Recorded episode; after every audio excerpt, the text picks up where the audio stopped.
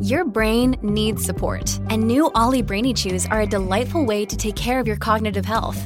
Made with scientifically backed ingredients like Thai ginger, L-theanine, and caffeine, Brainy Chews support healthy brain function and help you find your focus, stay chill, or get energized. Be kind to your mind and get these nootropic chews at olly.com. That's O-L-L-Y.com. These statements have not been evaluated by the Food and Drug Administration. This product is not intended to diagnose, treat, cure, or prevent any disease.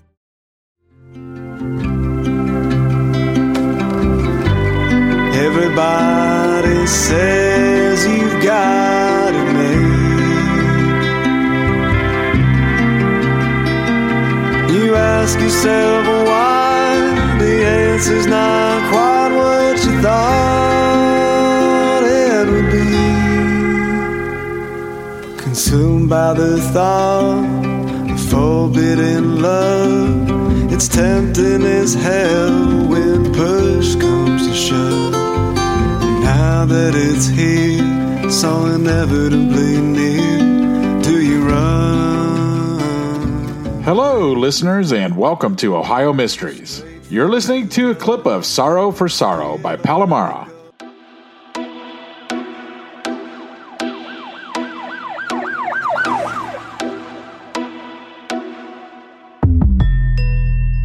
But right now, let's throw another log on the fire, campers. I'm your co host, Steve Yoder, and with me is our researcher and storyteller, Paula Schleis, an award winning journalist who spent 30 years telling these kind of stories for the Akron Beacon Journal.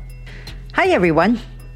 Steve, there are probably few folks in this world who, in death, have had their corpse viewed in person by 1.5 million people. I can't think of any except for John Wilkes Booth might have been. Might have been. yeah, I think you'd probably have to be a museum mummy to rack up that kind of record. That or have a wicked good embalming job and then be displayed by an Ohio funeral home for 35 years. 35 years. Yeah, that happened. Our story today is out of Sabina. That's a small town in Clinton County, halfway between Washington Courthouse and Wilmington. A sign at the town limits bills it as the Eden of Ohio. About 2,500 people live there today, but their most famous resident is a man who never lived there. That's a riddle. He never lived there. Yeah, how can you be a resident and never live there? Right. Yeah. They called him Eugene the Mummy. His name wasn't Eugene, and he wasn't technically a mummy, but he put Sabina on the map. It all began on June 6, 1929, and Clinton County authorities were called to a patch of grass along Wilmington Pike. That was a highway about three miles outside Sabina, where a body had been found. He was African American, maybe 50 years old, and while he had some old stab wounds on his body, he was declared dead by natural causes, likely a heart attack. So, old stab wounds, meaning they don't think this was the cause of death. No, no, no, not at all. This was a natural death, and like I said, probably a heart attack. Nobody knew who he was, although some townspeople said they saw him walking in the area the day before, presumably a drifter looking for a job. This was just four months before the official start of the Great Depression. One person who had seen him thought he looked ill. Another witness said they saw him leaning against a fence post, looking relaxed and thoughtful. He wasn't relaxed, he was dead. The man had no identification on him. Besides the clothes he wore, all he had tucked into his pocket was a dollar forty cents and a slip of paper with the address 1118 Yale Avenue, Cincinnati. Well, authorities followed that clue, but that address went to a vacant lot. Next door to the lot was a house whose occupant had no idea about the body found in Sabina. That homeowner's name was Eugene Johnson, and apparently, for lack of any other name, and probably to that homeowner's dismay, authorities started calling their corpse Eugene. Okay. So back in Sabina, the Littleton Funeral Home prepared the body. Owner Olin Moon embalmed the body to preserve it, presumably in the hope some family member would come to identify him.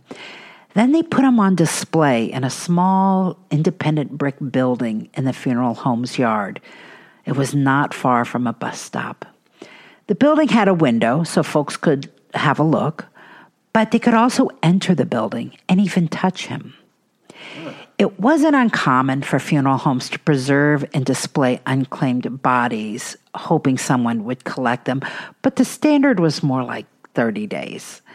And in the confines of the funeral home, as you'll soon learn, this case goes well beyond that. Because for the next 35 years, Eugene was a bona fide roadside attraction. Buses running between Cincinnati and Columbus always gave passengers a chance to get out and stretch their legs and pay Eugene a visit. You gotta be kidding me. Wow. No, uh, people, they even read news reports about him and traveled from several states away to see him. Let's go see Eugene. Let's He's go see Eugene. Uh, it was not unusual to see as many as six tour buses lined up on the street with a queue of travelers waiting for their turn to look in on Eugene. Now, was there a price to pay to get No, see? No, no. And apparently, the good folks of Sabina didn't think this was so odd. Eugene had this rather serene look on his face. He was laid out on a couch. He was dusted and cleaned regularly. His black suit, white shirt, and tie were changed once a year to keep them fresh. Huh. Unfortunately, Eugene also became the object of pranksters. Local kids stole his gold teeth, and it became a ritual to pluck a hair out of his mustache to prove they saw him. High school seniors would kidnap Eugene and move him to other locations. Sometimes he'd show up on someone's front porch. Sometimes they'd just prop Eugene up in the back of the car and take him on a joyride or to the local drive in restaurant. Could you imagine showing up at the drive in, eating burgers, with Look a at it. corpse sitting in your back seat? No, that's wild. He was always retrieved and returned to his showcase. Somewhere along the way, he lost a couple of fingers. Um, otherwise, the only time he was missing from his brick home was when he was loaned each year to the Circleville Pumpkin Festival. that was Eugene's vacation. You know what? I wish I was uh, treated that way in death. Maybe, maybe you can. Maybe there's something to be you said can for make this that. happen if I if I pass before you. Yeah. Uh, Take me on Ohio mystery tours, and you know. Well, listen to this one. In November of 1958, he was taken all the way to the Ohio State University in Columbus. That's a 55 mile drive from his red brick home.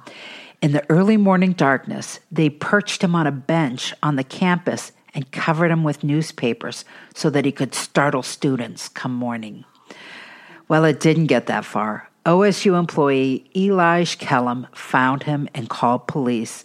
And fortunately, a patrolman knew about the story of Eugene the mummy, and they were able to trace where the body had come from and got him back home by 8:30 that morning.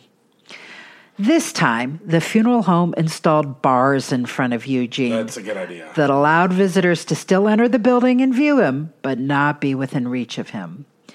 It would take another six years before the Littleton Funeral Home was ready to bury him. They were finally done with the vandalism and the pranksters and the people banging on the door of the funeral home asking to see the petrified man while they were inside attending to grieving families. Besides, what might have seemed amusing and intriguing to one generation was now considered grotesque and disrespectful. Eugene was fitted with a brand new suit of clothes, taken to Sabina Cemetery, and laid to rest beneath a tombstone that said, Eugene, found dead 1928, buried 1964. You'll notice that death year was wrong. He was actually found in 29. So even in that act, they, they didn't quite get it right. The event wasn't publicized. I, I wonder if it was just done quietly, uh, lest someone object to their um, claim to fame being put in the ground. So, so imagine this: you're you're at a funeral of one of your loved ones, and then hey, let's go see the corpse next door. That's what would happen. Yeah. Huh? Yeah. That's Yeah. He was there for anybody to see. So at the funeral, uh, according to the Sabina News record, Chairs were set up to represent absent family and friends, and eight pallbearers carried the casket from the hearse to the gravesite. It was a small but dignified service on a cool and cloudy October day and overseen by Methodist minister F. M. Wentz, and thus marked the final chapter of a 35 year old mystery. Now, Eugene's marker is beneath a large shady maple tree and adorned with hundreds of scattered coins, trinkets, smooth stones, plastic flowers, and figurines left by modern day visitors. If you want to pay him a visit, here are the directions left by someone on the internet. You enter Sabina Cemetery, take the first road on the left, follow that road, then turn down the second road on your right. That's across from the Charles Allen Mausoleum.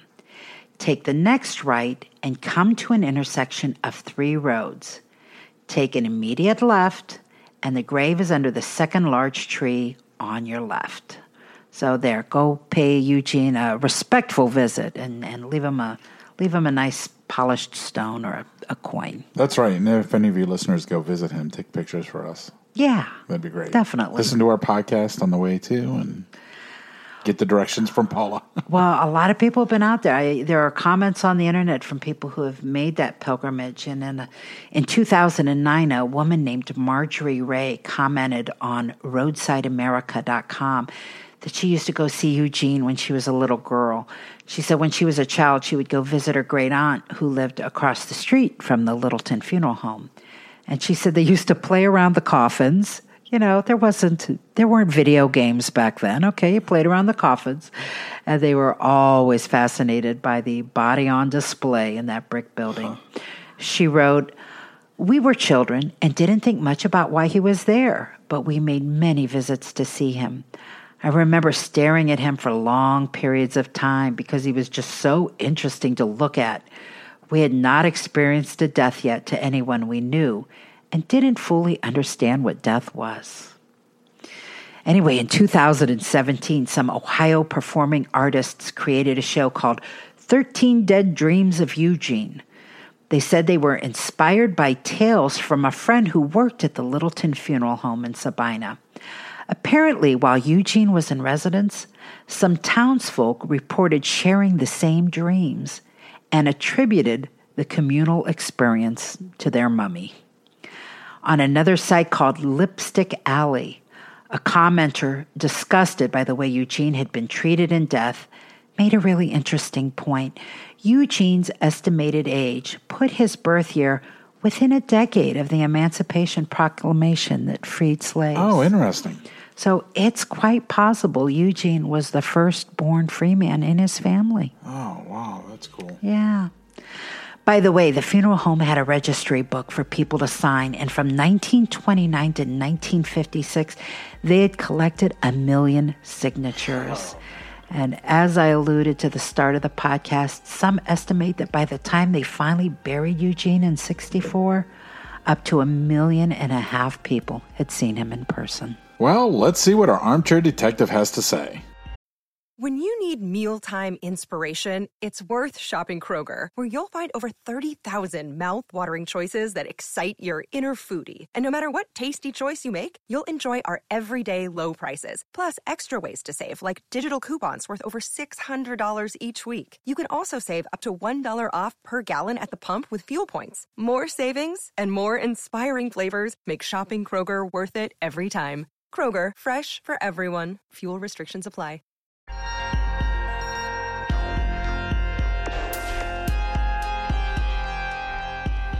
Well, for tonight's Armchair Detective, we have with us Kevin Moore from Toledo. Hi, Kevin. Hi, Paula. Kevin, why don't you tell our listeners a little bit more about yourself? Yeah, well, uh, thank you for having me on. Professionally, I'm a museum curator. Uh, I'm an artifacts curator with the Rutherford B. Hayes Presidential Museum. Hey, you mentioned that you recently you've been working on an exhibit about Ohio folklore. Why don't you tell us a little bit about that? Yeah, uh, so that's how I discovered uh, your wonderful podcast is, is, doing a little bit of research on Ohio's rich folklore. And um, one of the fun things about being a museum curator is not just uh, caring for collections, but also using those things to teach people history through exhibits. And, and one thing that uh, we're working on now is an exhibit on Ohio's um, urban legends, its folklores, its myths. Um, so looking at um, tales like the Ohio Grassman, the Loveland Frog, um, supposedly haunted locations throughout the state. Uh, and it's been a lot of fun to research. When is that exhibit going to be open? Uh, so that'll open on uh, February 28th. And is that at the Rutherford B. Hayes Memorial? Yeah, it's at the it's at the Rutherford B. Hayes Presidential Library and Museums. It's um, uh, it is going to be called Ohio and Unnatural History. Okay, and is that in Toledo? It's in Fremont, Ohio. Fremont. Okay. Uh, so halfway between Toledo and Cedar Point. Ah, well, I need a reason to get up there, so I think you just gave it to me. oh, wonderful. Well, let's get into Eugene here because I got to tell you the f- thing that just comes to the top of my head, the first thing I, I want to talk about is just this concept of a community not being freaked out by having this mummy on display for so long, even after it was you know, taken out and used for pranks, taken on joy rides. They say possibly up to 1.5 million people had come to town to touch it and stare at it. They used to like pluck the mustache hairs off of it. I'm trying to understand the culture that would allow this to happen without some charge of like gross abuse of a corpse or something. Maybe you can give some insight into that as we know, cultural sensitivities 100 years ago are completely different than they are today. And maybe uh, one place to start with the way we treat and display human remains is starting with displaying living people. Um, so, for example, in 1897, there was a fairly famous case of a um, a man named Minik Wallace. He was a native Inuit uh, Eskimo uh, from Greenland who he and his family, there's about 12, 13 of them, uh, who were taken from Greenland, um, lured, um, I guess would be the appropriate word, and they were brought to New York City and they were put on display in the uh, American Museum of Natural History um, as living people. So people would pay admission to come see these Eskimos living uh, behind ropes in a fake Arctic exhibit. That sounds like a human zoo. Uh, that's essentially what it was, yeah. And the horrible tragedy behind this is they didn't have immunities to Western diseases, so much of the family, uh, much of the family contracted tuberculosis and died, and the youngest child, Minik, uh, the museum actually staged a fake burial of his father uh, and then proceeded to take the father's skeleton and put it on display. Uh, and it wouldn't be until 1994, 95 before his remains were actually taken back to Greenland and given a proper indigenous burial. And I think this uh, case is a prime example of attitudes towards uh, towards the dead and towards other other cultures. Do you think it was easier too because the Inuits were, you know, they were minorities? In Eugene's case, he was African American. Was it more acceptable to treat minorities that way, or did we also treat Caucasians that way? Uh, it was. It was. Absolutely wrapped up in, in racism and colonialism uh, and, and imperialism at the time. This is this is an ongoing issue with museums today. I mean, obviously, we don't put uh, living subjects on display, um, but there is this issue on putting on display the dead because a lot of museums, their collections of um, bodies, uh, of bones or mummies uh, in some cases, usually come from non-Western cultures, Native Americans. For a lot of British museums, it's uh, the Maori people of, of New Zealand and Australia. And a lot of these, I don't want to use the term artifacts, but part of these collections were acquired by archaeologists who would discover a Native American burial site and they would start digging around and with little regard to the people who were buried there for their wishes, little regard for their descendants' wishes, just dug them up and put them in the museum's collection. And so, an ongoing issue with museums today is what do you do with those? Do you display them? Do you return them? Uh, to the cultures uh, from which they were procured. And there, there's a large effort. It largely began in the, in the late 80s and 90s at repatriating human remains. And there, in the U.S., there's been something like 50,000 human subjects that have been returned to Native American tribes from museum collections to be given a proper burial. There, there's a really good quote from a, from a Native American uh, activist from the 1980s who said, if we if we dig up a white man's grave, it's called grave robbing. But if we dig up a Native American grave, it's called archaeology.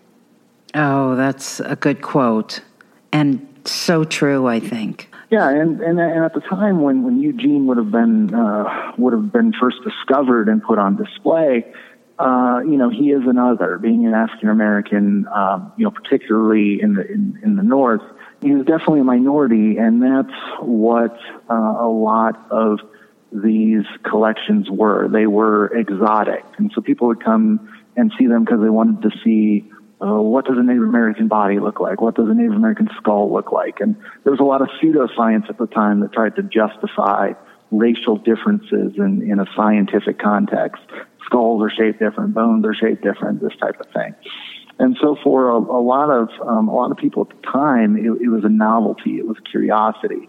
Uh, and so the people that were the spectators that would come to uh, attend these exhibits and see these bodies weren't doing so from any kind of educational standpoint. They weren't uh, coming to learn more about you know indigenous culture or learn more about um, anthropology. They were doing it just for something entertaining, uh, which is you know incredibly disrespectful to the dead. Right. The familial DNA technology that they're using these days to catch serial killers, they it's only for that. I mean, you're only supposed to be going into these files if you're trying to catch a killer or identify a killer.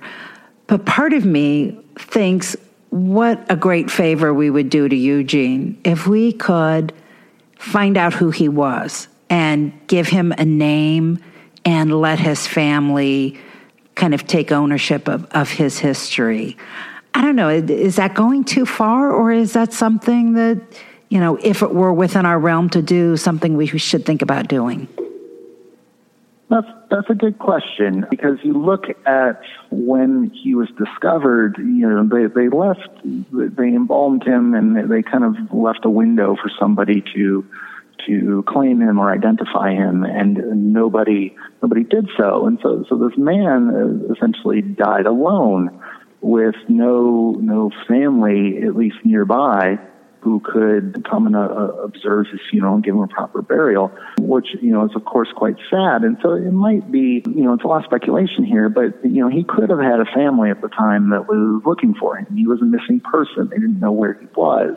And so that might in, in possibly offer some justice for him, you know, nearly a century later to figure out who he is and you know, give him, give his descendants uh, a little bit of closure if he was considered a missing person in the family. You know, all of these stories that we call folklore and urban legend, you know, there there is a value to honoring them and respecting them for, I think, their role in a particular time of our state's history and our evolution as as human beings.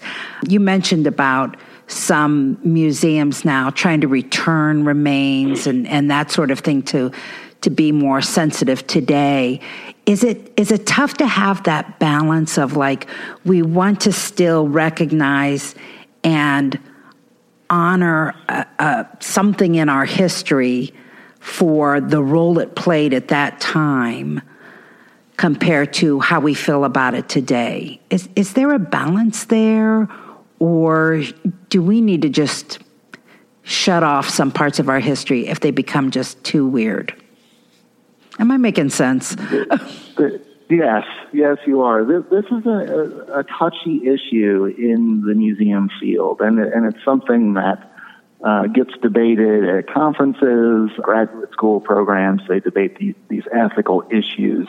and there, there's not yet a, a, clear consensus answer because, on one hand, uh, you know, you do have the respecting the rights of, of the dead, but on the other hand, you do have um, the practices that were the norm uh, 100 years ago are part of the historical record, and there there is uh, an argument to be made for wanting to preserve uh, uh, preserve that record and, and what was the norm at the time and what uh, where have we come from.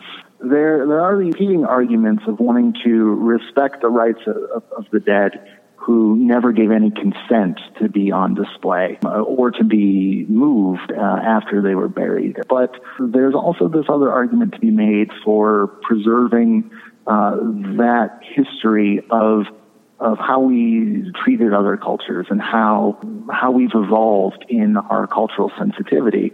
And so there's an argument to be made that there's there's purpose to keeping those in collections. That that some people make that argument.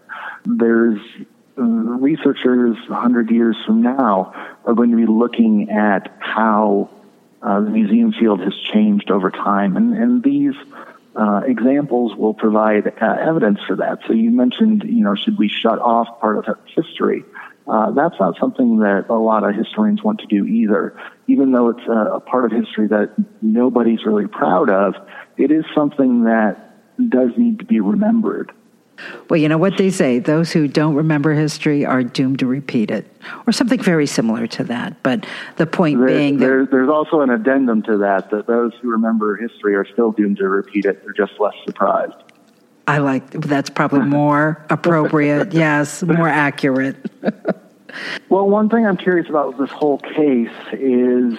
It, as morbid as it sounds, but the the preservation of Eugene because the, the, the thing I'm struggling with is how he became a mummy. I mean, I know they embalmed him, but embalming someone doesn't automatically make you a mummy. You know, that gets you through the funerary services, but decomposition continues. Well, that's, so that, worth saying because apparently they did some kind of really heroic effort to preserve him. And we okay. did an episode about a year or so ago on a body that was alleged to have been John Wilkes Booth. And it was the same situation where the funeral home preserved it and it was taken to carnivals and put on display for decades and yet seemed to not be decomposing. So is that just a stroke of luck or did they know something we weren't giving them credit for? So uh, I'm not at all an expert in the preservation of organic materials and, and kind of the for a, clear cut answer on this, uh, you know, we, we would probably want to ask a mortician. But uh, my understanding is the embalming process decays decomposition for, for a time, usually to get you through the funerary service. But once uh, that's completed, decomposition is dependent on a whole host of factors ambient temperature, humidity, access to oxygen, uh, all, kinds of things. So th- there's a lot of variability in how long a, um, um, a, a body, whether animal or human, would take to decompose. It, it just depends on where it's at. Uh, and in this case, it sounds mostly like they housed Eugene in in a brick building out back, but outside the funeral home, and so it, it would have needed some kind of I would assume some kind of climate control for, for preservation um, because the environment of Ohio with uh, you know hot summers, cold winters, uh, a lot of humidity uh, doesn't really lend itself to preservation. Um, and I know that um, you know the other example that kind of comes to mind is how the uh, Soviet Union preserved Vladimir Lenin's body and put him on display uh, in Moscow. I know that that required continuous effort by the Soviet government to keep him somewhat preserved, and it was somewhat of a losing battle.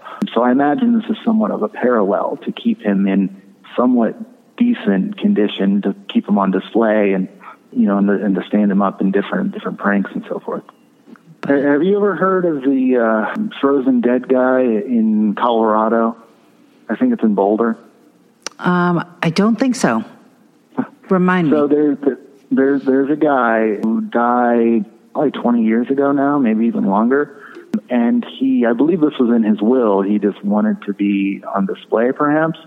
But he's in a shed in a town in Colorado. It might be Boulder, maybe Colorado Springs. Where, but the locals continually keep packing the shed with ice to preserve him. Oh. and it's actually become a cultural event. They have Frozen Dead Guy Festival there every year.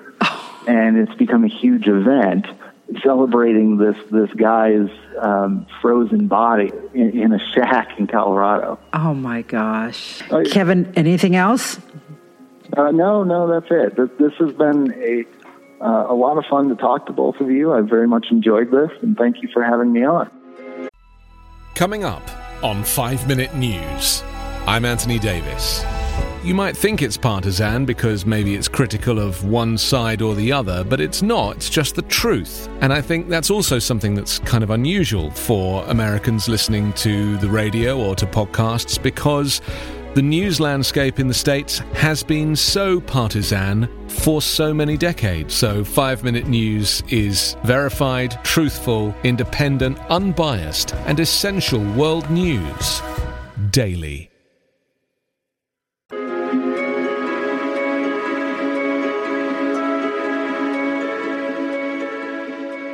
That's it for tonight, listeners. For photos, news clippings, and more on this and every episode, hop on over to our website, ohiomysteries.com. And that brings us to tonight's featured Ohio musical artist. Andrew Palamara works at the Cincinnati Art Museum, and he's a high school soccer coach. But like so many talented musicians, he tries hard to find the time to write songs and perform for others when he can. You can find him on all the social media sites, on Bandcamp, or listen to his music on Spotify. He performs under just his last name, Palamara. At the start of the podcast, we played a clip of his song Sorrow for Sorrow. Here's the rest of that song. Enjoy, and we'll see you here next week for another episode of Ohio Mysteries. He makes the grade, he's well to do, brings home flowers and a smile for you, and at every turn he and he burns for you night and day. Those are the things that you want in a man, but there's something in you that he can't understand. You found an end to the love that you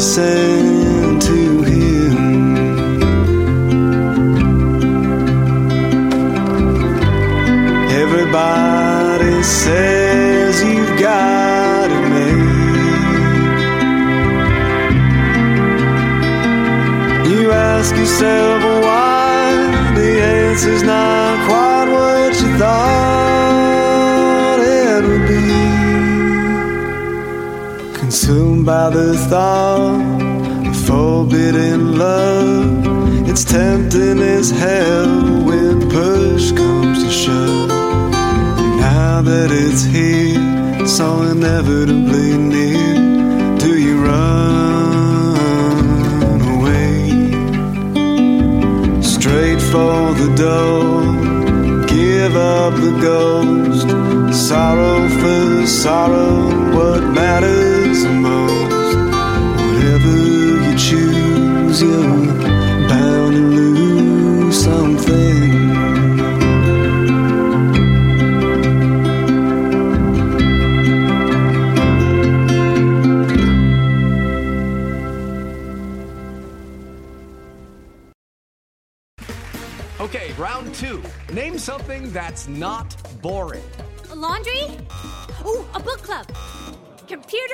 solitaire, huh?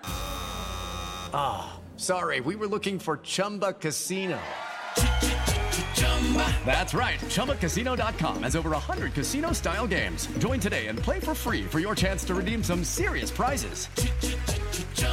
ChumbaCasino.com. No purchase necessary. Full prohibited by law. 18 plus terms and conditions apply. See website for details.